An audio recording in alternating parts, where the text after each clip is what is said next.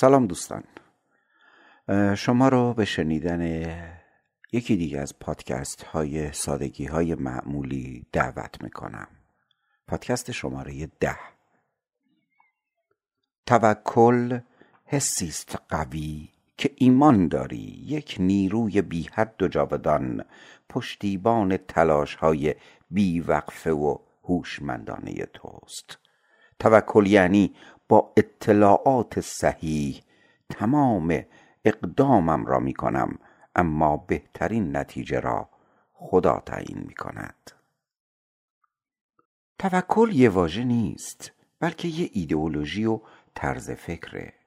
متاسفانه در فرهنگ محاوره گاهی برای بی اقدامی و انفعال و گاهی برای تحمل درد و ظلم میگیم توکل به خدا انشالله درست میشه. اما توکل به خدا در واقع یک باور بسیار نیرومند و شجاعانه است. به این معنی که یک تمام اطلاعات صحیح و کافی رو به دست میارم. دو همه اقدام به تلاش هوشمندانه را انجام میدم.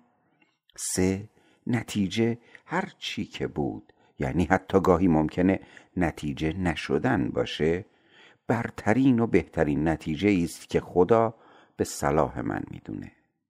همین. حتی اگه اون چه می‌خوایم نبود یعنی یا هنوز قصه تموم نشده و یا باید به گونه دیگه تلاش کنم. حتی ممکنه هیچ وقت نشه.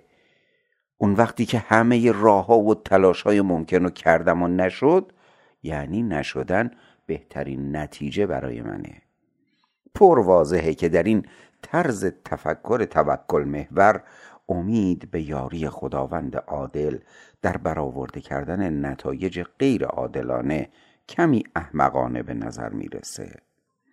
مثلا اینکه بدون اقدام پرتلاش و آگاهانه و علمی و صرفا با توکل به خدا و عبادت بخوای واکسن کرونا رو اختراع کنی یا روی کره ماه قدم بزنی یا مخترع هواپیما باشی تلفن هوشمند اختراع کنی مخترع برق باشی اینترنت رو اختراع کنی ابن سینا یا مولانا یا استیو جابز یا انشتین بشی یا خیلی دیگه. بدون اقدام پرتلاش و آگاهانه و علمی و صرفا با توکل به خدا و عبادت تو فقط می‌تونی یه آدم معمولی باشی و بس. نویسنده یه آدم معمولی اجرا فرید حامد. کاری از گروه کتاب گویا.